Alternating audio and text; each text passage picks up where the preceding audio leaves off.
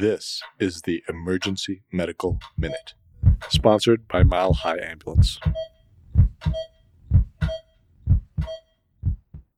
So, the quick medical minute I was going to do was on cardiac arrest and on uh, the difference between entertainment and reality. So, we just had the Oscars last night and a big Hollywood night, and so I thought it'd be interesting to cover what the perception of survival is with cardiac arrest that we get from movies and then what the reality actually is. Does anyone have any guess of, on average, how many people in cinema, what percentage of people survive cardiac arrest?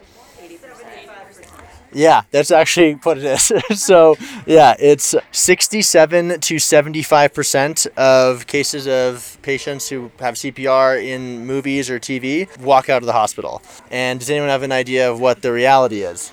2%. Yeah, so it differs depending on if it was a uh, shockable rhythm or not. But basically, so if they had a shockable rhythm, the percentage of patients that can walk out of the hospital is usually around 10%.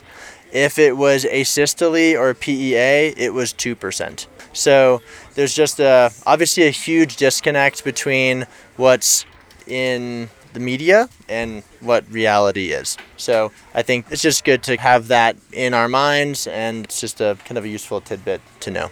So I'd share that as a fun little medical minute. We'd like to thank our sponsor, Health One Continental Division, and Swedish Medical Center for their financial contributions to the EMM.